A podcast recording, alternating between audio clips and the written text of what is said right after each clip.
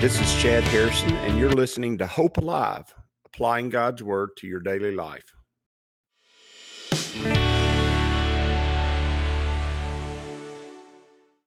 Hi, this is Chad Harrison, and I am the teaching pastor of Lake Community Church and have been serving as a pastor for 25 years. I'm also a practicing attorney. This podcast is designed to help you study God's Word and find God's will for your life. I pray in the name of Jesus right now that God would open up His Word to you and allow you to see Him and to know Him and to know His will, that you might glorify Him and that you might walk in faith and power each and every day, especially today, in Jesus' name. Good morning. Welcome to Lake Community Church's morning Bible study. We're in Exodus chapter 24. We made it all the way there. It is important as we get started in Exodus chapter 24 that you understand that this is the culmination of the deliverance out of Egypt for the people in regard to their relationship with God. Now, obviously, the ultimate culmination of them being delivered out of Egypt is them entering into the promised land or the promises of God.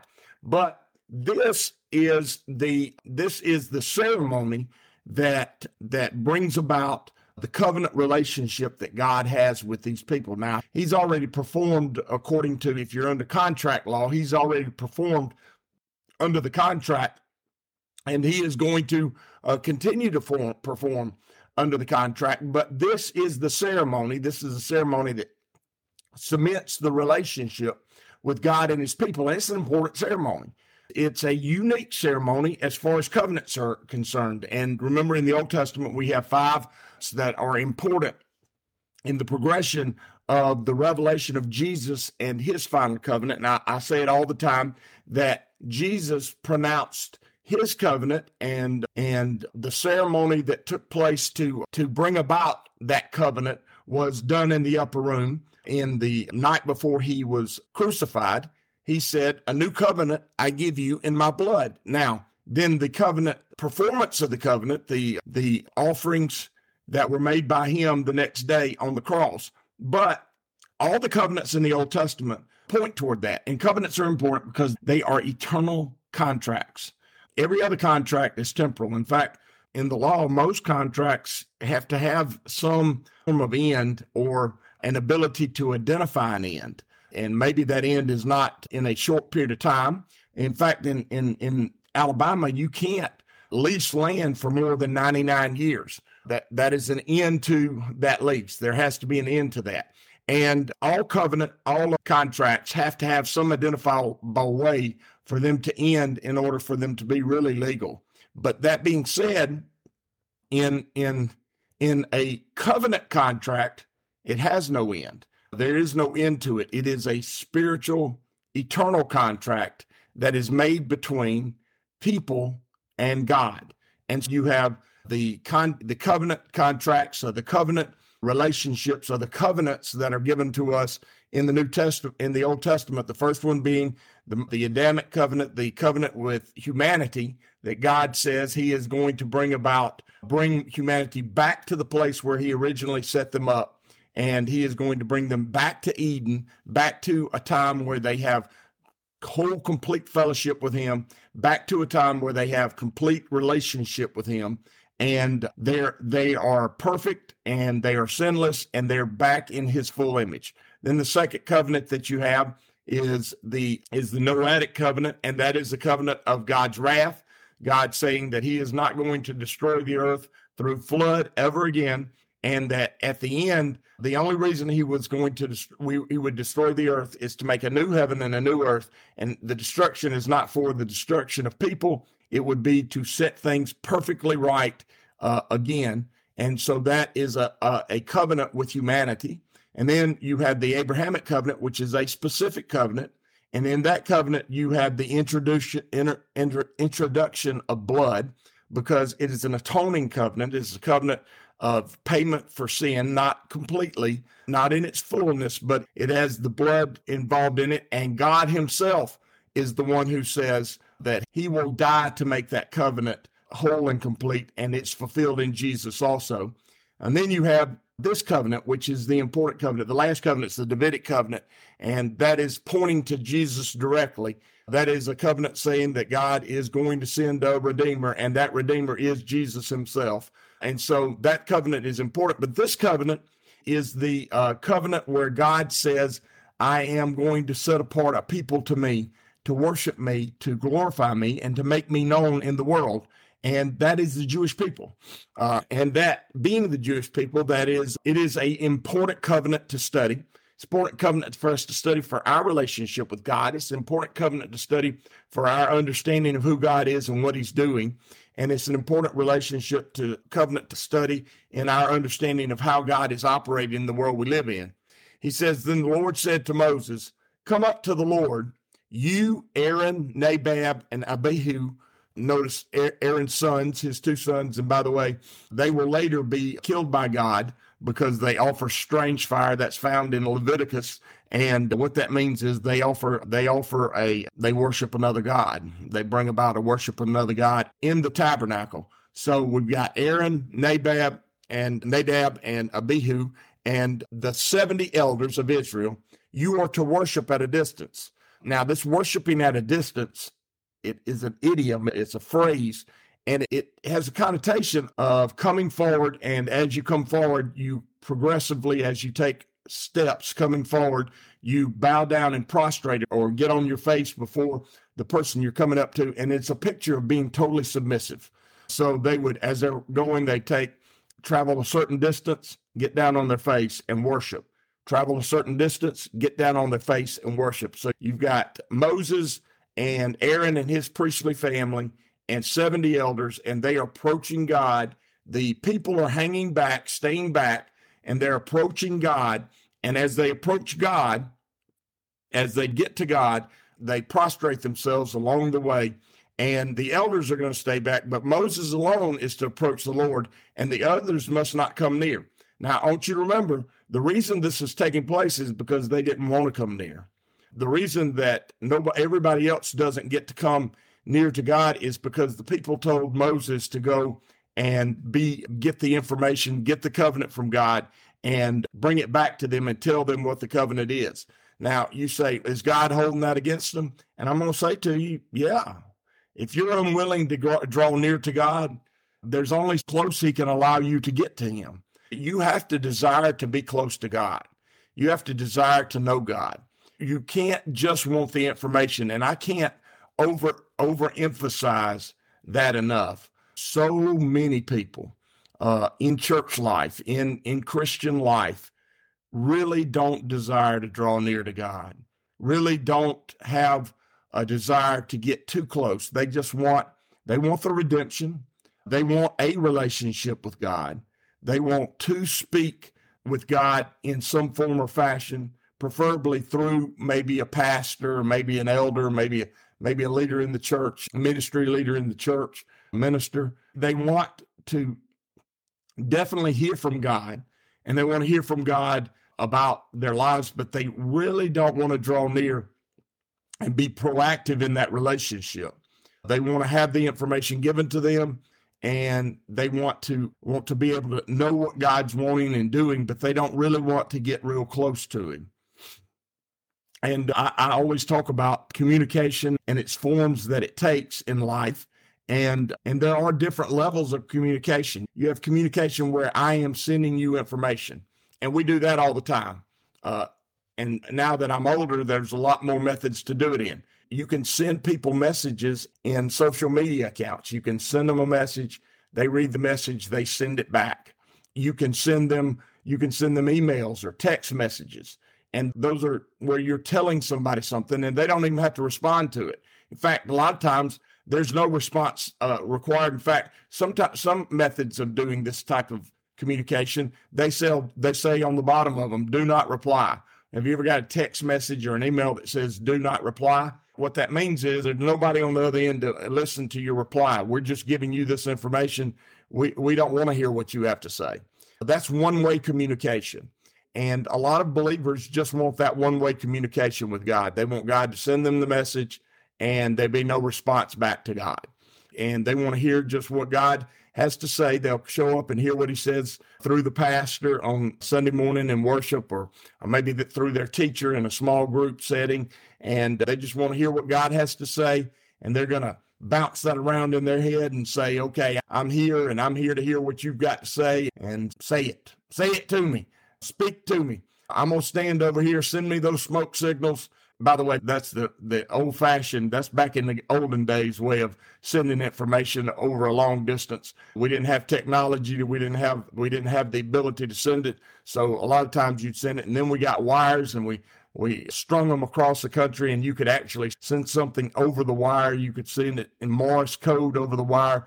But it, even in those situations, oftentimes you, you just got the information. You did not respond back. And if you did, the response wouldn't get there for a long time, just like the information getting to you oftentimes took a long time. It didn't take a long time over the wire, but it took a long time to get to you because you weren't sitting there waiting on the message. They had to find you and bring the message to you.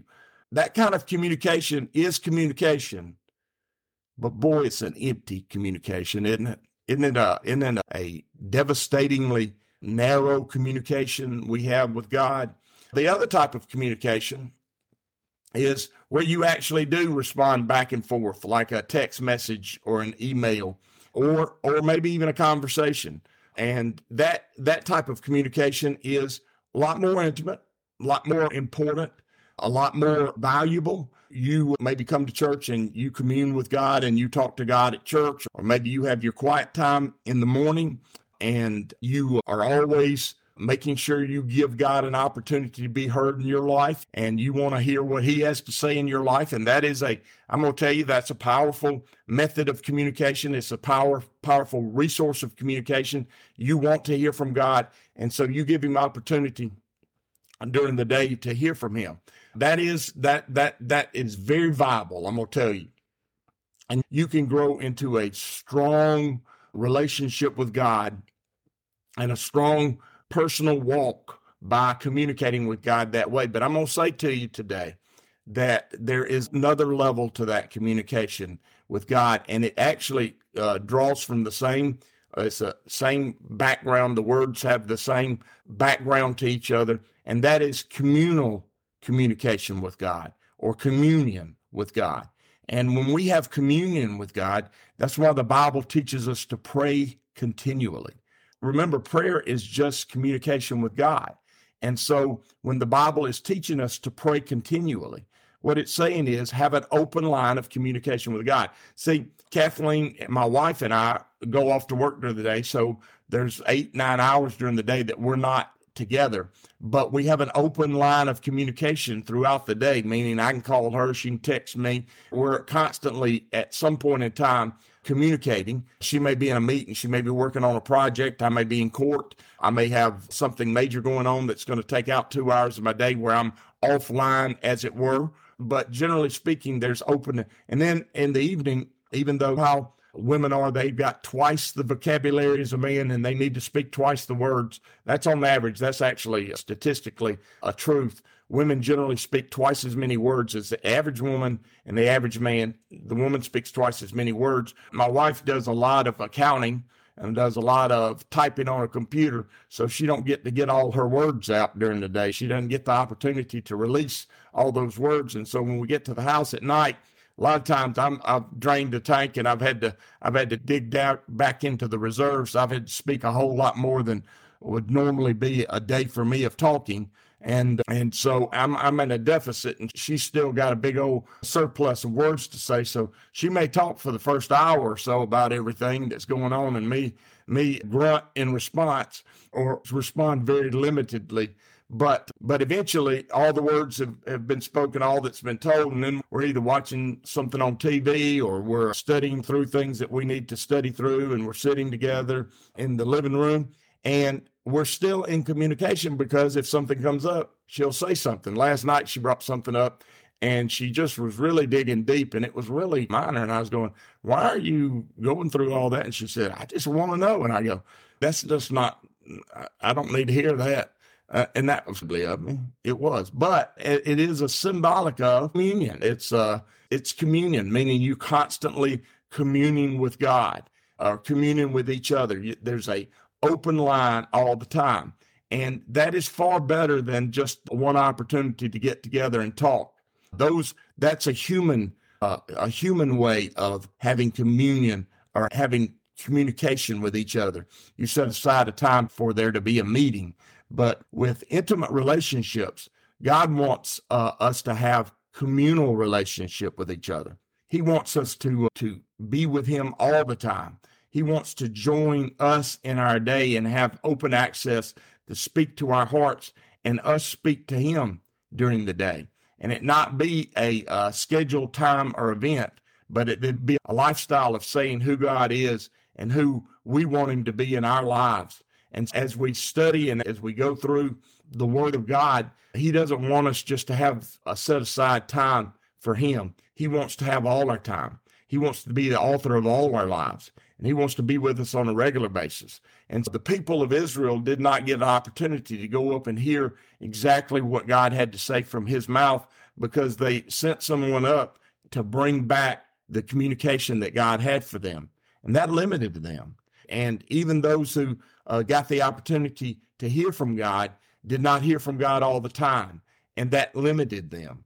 But those of us who now are born again and now have the fullness of these covenants, we have the opportunity to to uh, commune with God on a regular basis all day, uh, each and every hour a day. Even the opportunity for maybe Him to wake us up like He woke Samuel up uh, as a young boy in the temple. We have an opportunity for God to intervene and in, in, interact in our lives each and every day, all day, and be a part of what's going on with our lives. And we should not take that for granted. We should eagerly seek that. And if you don't have that kind of relationship with God, I'm going to tell you, it's not God's, it has nothing to do with what God wants. That has to do with what you want. You've you've parceled off time for him or you've parceled off it days for him to have access to you, but you've closed him off to the rest of you. And that is something that you need to dig down in your own heart about with God. Is God closed? Are you closed off to God? Are you closed off to uh, who He is? Sometimes during the day, have you have you separated aspects of your life away from Him and not given Him access to those things, so that you can continue to be Lord over those things rather than Him being Lord over everything? And if that's the case, then I'd say to you, you need to evaluate that. How are things going in those areas? Is your life uh, better for it or worse for it? And if you find yourself thinking that your life is worse for it, I would say that would be in line with Scripture. I'd say that would be in line with God's revelation to us. That's likely the case. And if you want to have more, the only entity in the universe that's keeping you from having more of God is you. And so I would say, turn to Him. If you hear His voice today and you hear His call, turn and receive what He has to say to you be open to communal or communion communication with God. And he will he will always be there. He says, I'll never leave you nor forsake you. I'm there all the time. I pray that'll be the case for you. I expect it will.